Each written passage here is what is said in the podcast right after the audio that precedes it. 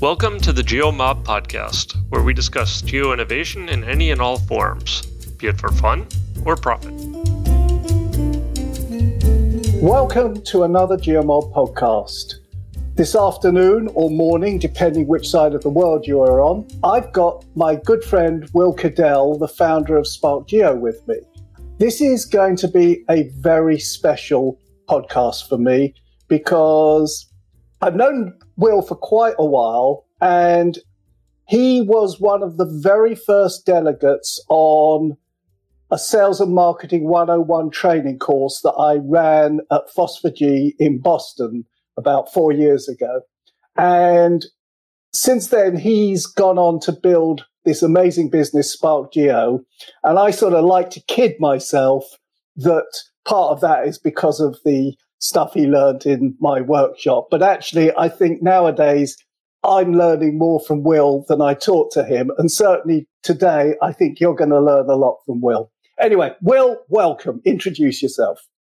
Hi there, Stephen. Thanks very much. It's it's all you, Stephen. It's all you. Please take all the credit you want. I will do. Yeah, yeah. So I'm I'm Will Cadell. I I run a company called Spark Geo. We're based in in Canada. We're a remote team, kind of spread across the northern wastes of Canada in various different locations. Center of gravity, I would say, is in British Columbia. That's where I am. Hence references of time zones, which is a concept I'm I, I, seem to be always fighting these days. But yeah, I'm I'm super excited to to be here today, Stephen. Thanks for the opportunity to chat. So, as our listeners probably can tell, Will, you're not a native Canadian. How does a Scot end up running a geo business in Canada? Well, you know what, uh, Scots have got a big history of, of of going west. Scotland's quite a small place. Yeah, so I left Canada. Uh, sorry, I left Scotland what 15 17 years ago something like that uh, for the big adventure uh, my wife and i left scotland to check things out ended up in canada ended up in western canada and largely haven't really gone home yet i mean i have three canadian daughters so we're we're, we're, we're here for a long time, but we, you know, absolutely love the country of Canada. We're Canadian citizens. Enjoy going back to the UK occasionally, but very much are based in this area these days. Beautiful British Columbia. But you were working in GIS back in the UK when you were here, weren't you? Yeah, for sure. I did a I did an engineering degree, electronic electrical engineering at Aberdeen. Then I did a, a master's in remote sensing. Uh, from there, I I worked with the Macaulay Land Use Research Institute in Aberdeen as a spatial modeler. A little bit of work with Perth and Kinross Council in their corporate address gazetteer because I, you know, for, I, I the, the, the, the gig I did with with Macaulay was amazing and super fun. And I thought, hey, I'm a GIS guy. I should do municipal work. And, you know, that, that was okay. But uh, I reflect on what I was doing in that, in that scientific research role. And, and I look back and I think that was a really cool gig. I probably shouldn't have left that. Anyway, whatever. you make decisions when you're young and you move yeah. on. I, so I did that 18 month thing with Perth and Kinross and, and that was super fun. Perthshire is a a lovely spot. I'm a sort of big fan of the mountains, so that was good for that. And then uh, uh, we had hopped on the professional or skilled worker program, I think, Canada, and came over here. And I'd already connected with a few people, so I, we we landed in British Columbia, and within about three days, I had a job. Wow! And yeah, because that's what back when forestry was hot, so there was a whole bunch of mapping going on. So picking up a job as a sort of GIS analyst wasn't wasn't that hard.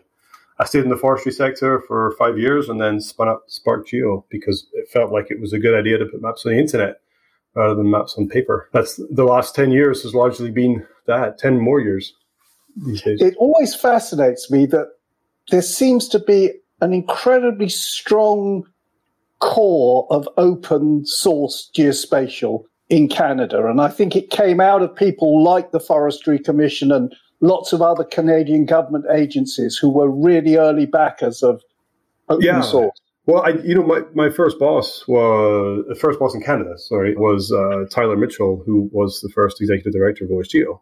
Oh, of course, so he yeah. he he left uh, the position as my manager to to pick up that job. So I remember him saying to me, "Hey, Will, we want you to do some remote sensing, but guess what? We don't have any software for you. You're going to have to use Python and, and GDAL and, and figure this stuff out." and, and it was quite neat because uh, we actually built some sort of Landsat analysis packages, which which were sort of entirely based on, on command line accessible Python stuff, which is interesting because when I did that gig as a spatial modeler for the Macaulay, I'd been doing everything in R, S plus, as right. as was actually, you know, like R is the open source yeah. version of S plus. So um, and it turned out to be remarkably similar because we were just pushing stuff into NumPy arrays instead of R arrays. So it was kind of it's kind of this funny thing where it's like, oh, like this is really interesting when you're faced with the fact that remote sensing is basically just dealing with numbers in an in an array.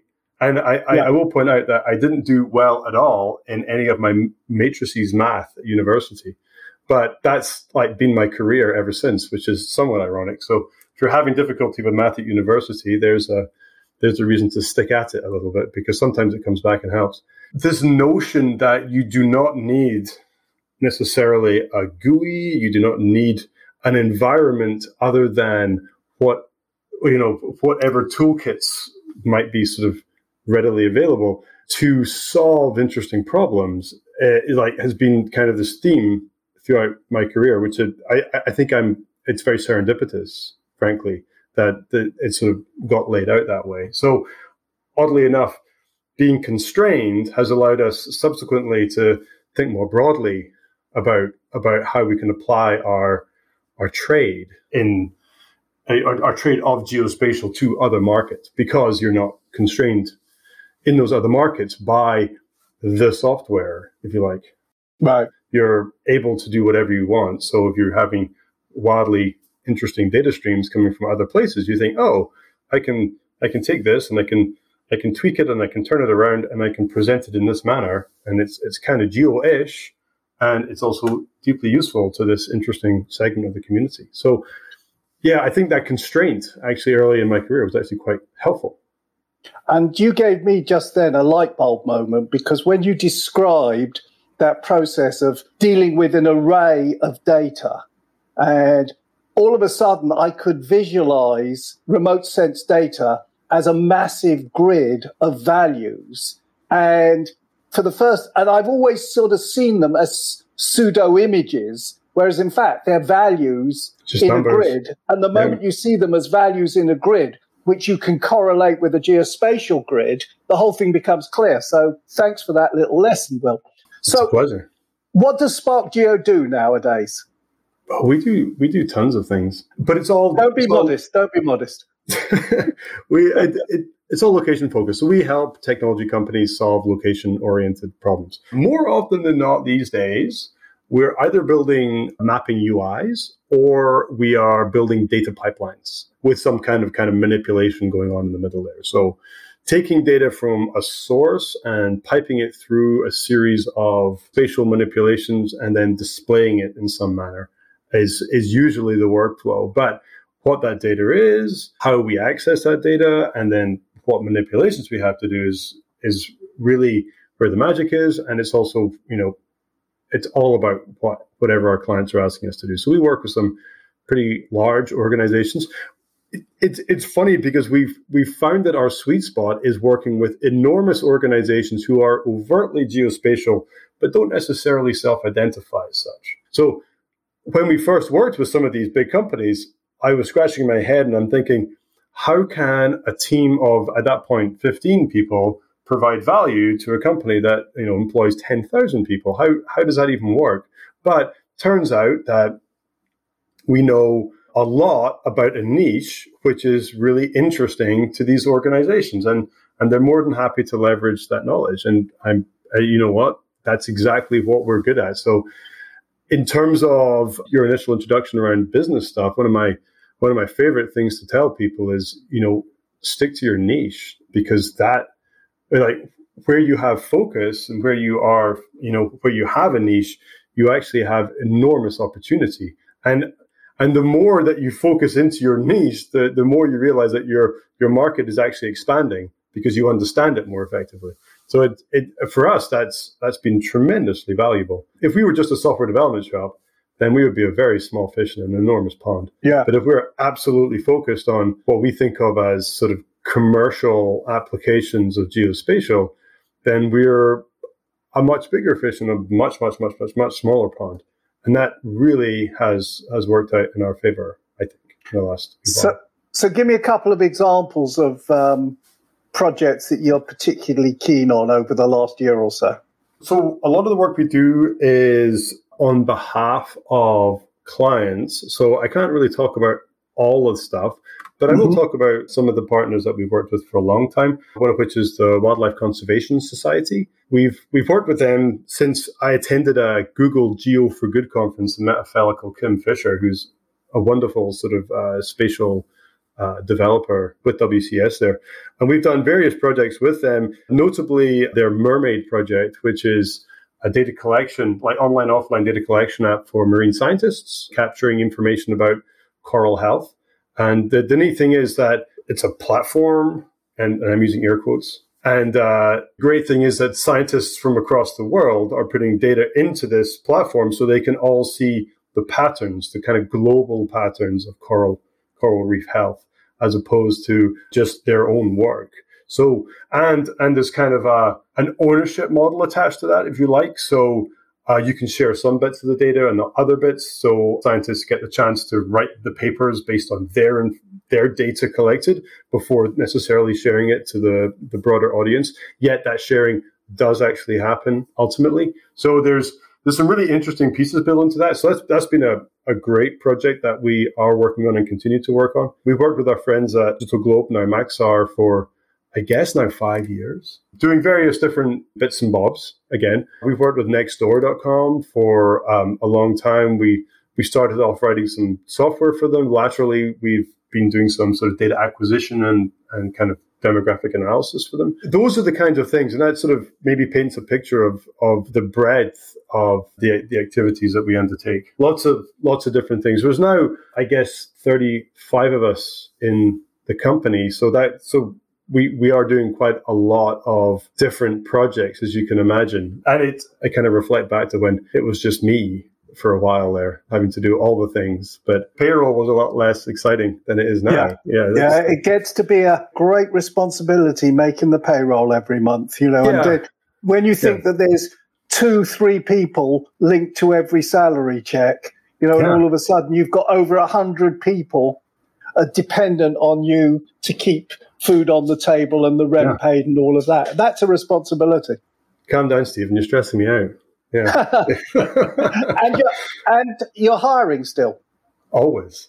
Yeah, yeah, like, and and we're also evolving. Like being being a small company, being scrappy, we were able to just to get away with a lot of stuff. And now, as we grow, we we're sort of developing a level of maturity. I think about how we're organized, or mm. investing more in project management. We're investing more in administration, which is something I'm particularly poor at. So our investment in administration is is paying enormous dividends in our ability to actually do things, which is which is excellent. But I think as as we grow, and we fully intend to grow more, because we've got some we've got some fun ideas and some some good things that I think we're to some good places, shall I say, that I think we can do more business in the future. As we continue to grow, we'll have to put more structure in place as well. But I think that's that's just a sign of a of a company that kind of takes structure seriously and kind of intends to be around for a while. We don't Absolutely. we're not in this to to make a quick buck and then get out. We intend to be around.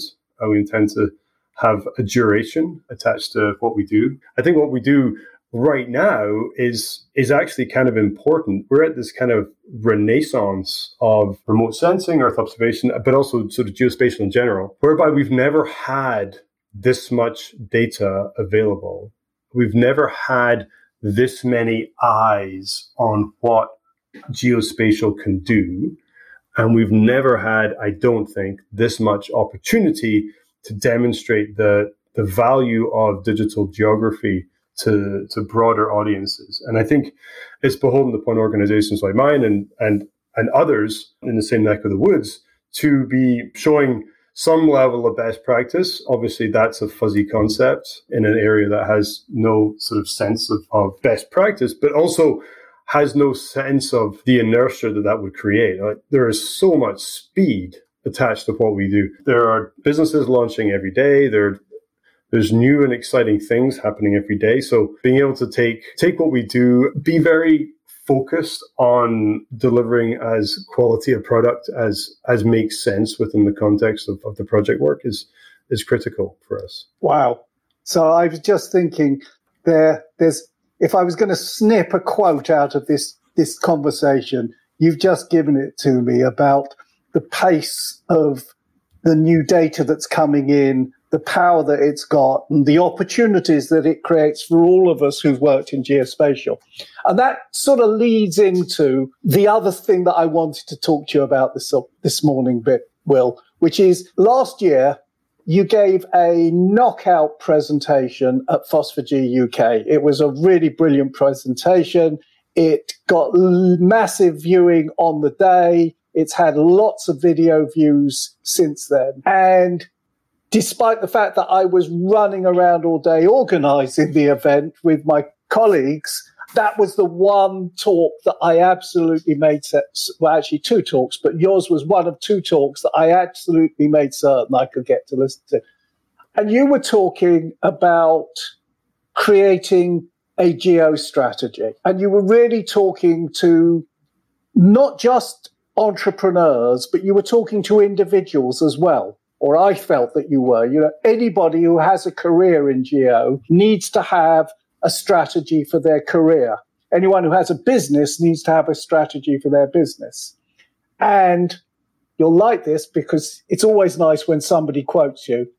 You said, it's easy to build something because it's fun, but thinking strategically can turn a fun project into a million dollar business.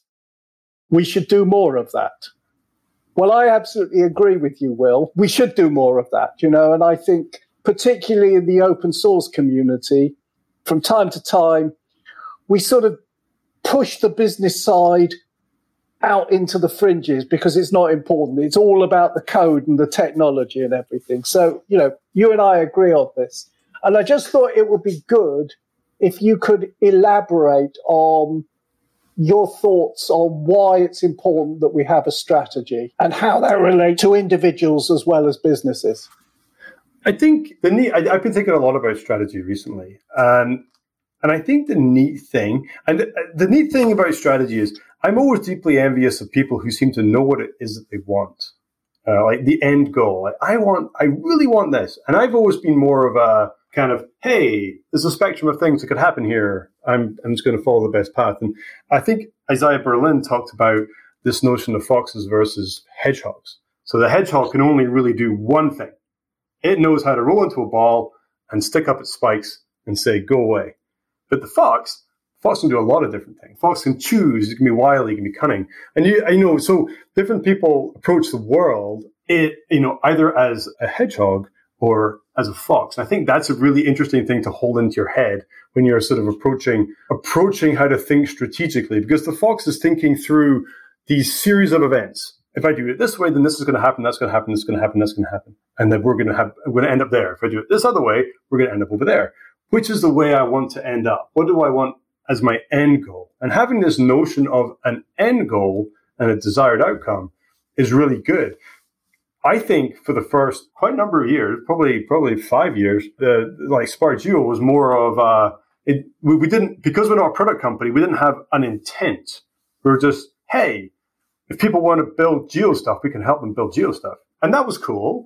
But now we're at this place where we have more of an internal sort of strategy as regards what it is that we want to do, who it is we want to work with, and how we want to do business as an organization. And uh, we've always been flexible and we always will be flexible.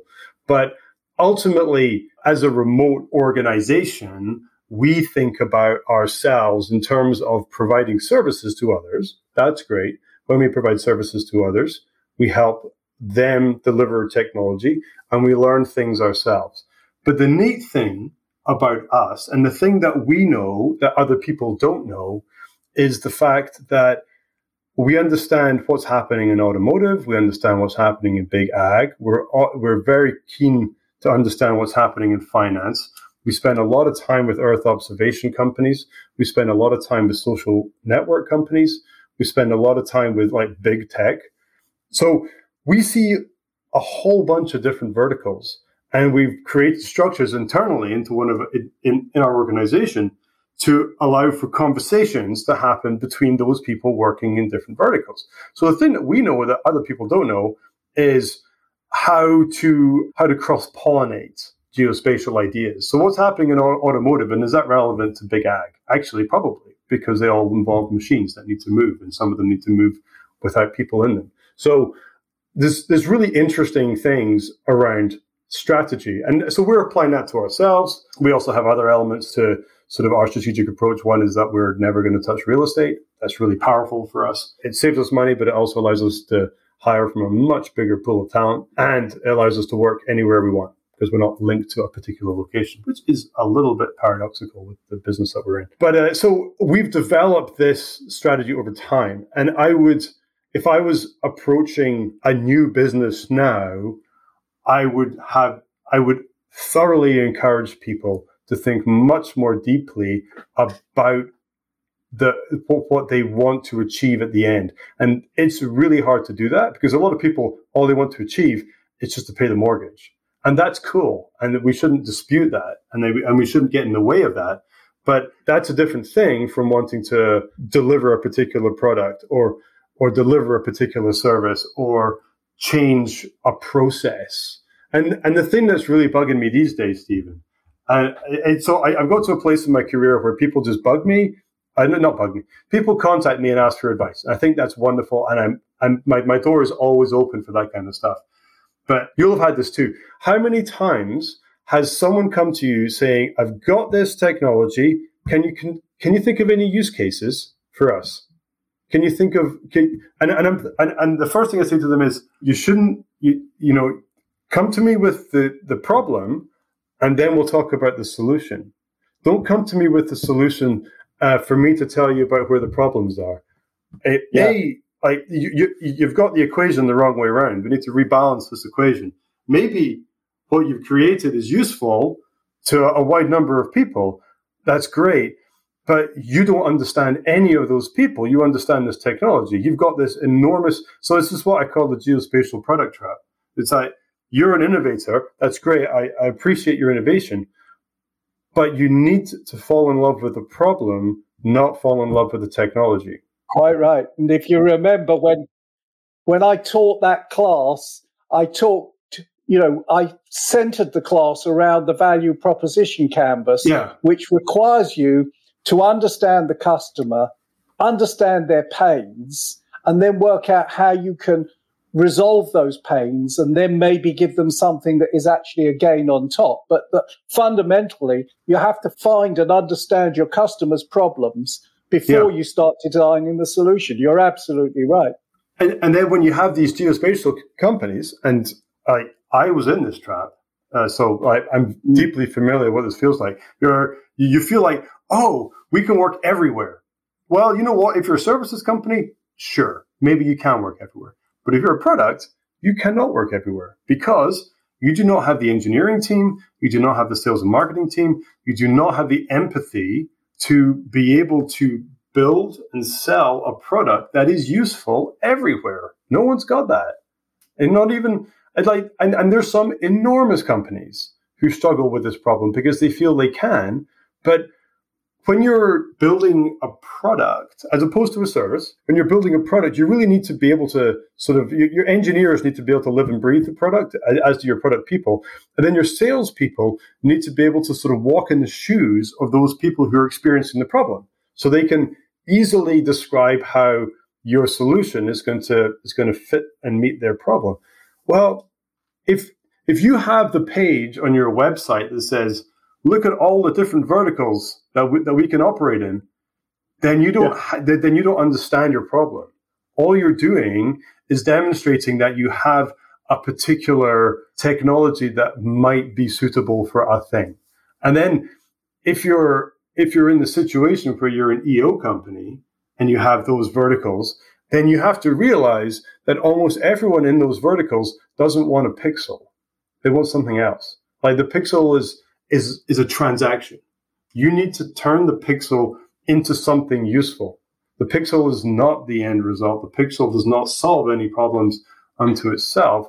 The pixel is just is this thing that we interpret into a solution in some manner.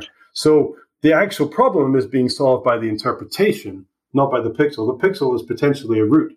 And if you if you fall in love with the pixel, then perhaps, and you, you should always consider that perhaps you're going to be the blockbuster of content. Like, because you've fallen in love with the way that they, like, yeah. Blockbuster fell in love with VHS and they fell in love with, you know, stores, like iconic storefront. And then they're just gone because they, yeah. in the end, didn't fall in love with, you know, providing content in, yeah. in the same way that Netflix did. So I, I, I think we I think we'll see that in geospatial. Those people who are vertically integrated and focusing on a problem, I think we'll be in a really good spot. Those people who are just selling pixels, unless they're going to build a robust set of partners, which is a great way out of the trap. I think there I think there's some interesting times ahead for those organizations. Yeah, but if I think if you're a corporation that's investing hundreds of millions of dollars in putting satellites up into to orbit with the sort of latest high tech sensor equipment, whatever it might be, on those satellites, and you're generating petabytes or whatever of data on a daily basis. Yep. Then what you need is a network of partners who understand how to turn those petabytes of data into valuable intelligence and solutions for clients in agriculture, clients in mobility, yeah. transport, health, environment. You know, Absolutely. And, and, just as I start to reel those that list off, you know, and I'm, I can imagine, you know, that the list goes on and on and on of the use cases. What you realize is that each of those use cases requires a team of people who really understand the problems in, you know, automatic spraying of fertilizer or um, yeah. detecting coral yeah. erosion or surveying for whatever else it is, you know, or insurance damage assessment. Absolutely. And geospatial people have this notion that the geospatial piece is the entire solution, and it almost never is. No. I think in the defense sector, the, the geospatial piece, the image, can be the entire solution. Like, oh, this is what this place looks like right now. That's useful information. I understand it. Move on. In most other business very, sectors, that's not that's very not geospatial. No, that's not, not, very geospatial. It's just that's, a picture.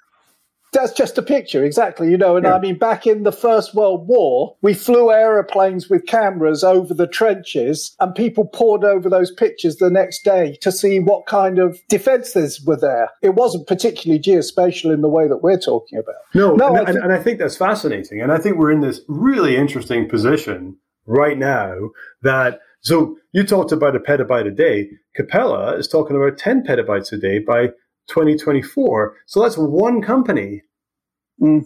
10 petabytes a day. That is an astonishing amount of, of data flow. So we can only imagine that in the, to- the total data flow coming out of low Earth orbit would be something closer to 100 petabytes, if not 1,000 petabytes. So with that kind of data flow, no human is, no team of humans are possibly able to accrue any kind of value from that. It's got to be machines. It's got to be cloud. It's got to be enormous scale and it's got to be a lot of ML to, to hmm. start looking for those interesting pieces of change. So there's, there's such an amount of interesting technology and interesting businesses that are going to be based on this notion of how we quantify landscape change and human activity, and then how we deliver that into various different market verticals in, in a meaningful way. And I think so. I think the opportunity for geospatial people is absolutely enormous right now. Absolutely enormous.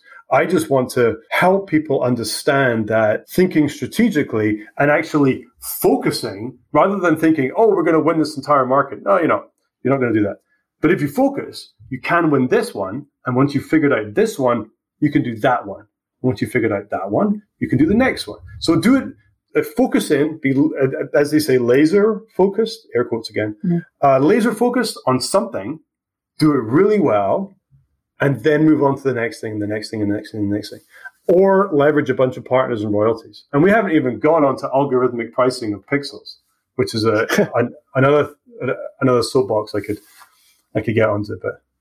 I'll, but I'll, I'll save you that for I'm going to draw. I'm going to have to draw you to a close because yeah. we're running sort of towards the end of our time. And we've got so much more that we could have talked about, so much more that we wanted to talk about, which means that we're going to have to get you back, Will, for another another time, and we'll talk about pricing pixels and some other things in that area. Wonderful. Before I do that, how can people get in touch with you? Uh, drop me an email, will at sparkgeo.com. I am available on Twitter at geo underscore will. Right. Those are probably the best ways. Okay. And I'll put those links uh, into the show notes. I also would tell people if you're interested in what SparkGeo are doing, go to sparkgeo.com. And I'm not going to try and read it out, but we'll put the YouTube link up so yeah. that people can watch that superb talk that you gave about strategy. There's a lot more that we never got a chance to talk about, but we have to finish. Everything has to come to an end. Will, thank you so much for talking to us this morning, your time, this afternoon, my time. Take care, my friend. See you soon. Bye. It's been an absolute pleasure. See you soon. Bye. Thanks everyone for joining us today and listening to the GeoMob podcast. Hopefully you've enjoyed the discussion. Please don't hesitate if you have any feedback for us or any suggestions for topics that we should cover in the future. You can get the show notes over on the website, which is at thegeomob.com. While you're there, if you're not yet on the mailing list, please do get on the mailing list where we once a month send out an email announcing future events, summarizing past events, and just generally sharing uh, events that you may find of interest. You can also, of course, follow us on Twitter, where our handle is geomob. You can follow Steven at Steven Feldman. You can follow me at Freyfogle. You can check out Mappery at mappery.org. And of course, if you need any geocoding, please check out my service, which is opencagedata.com. We look forward to you joining us again at a future episode, and of course, seeing you at a future GeoMob event. Hope to see you there soon. Bye.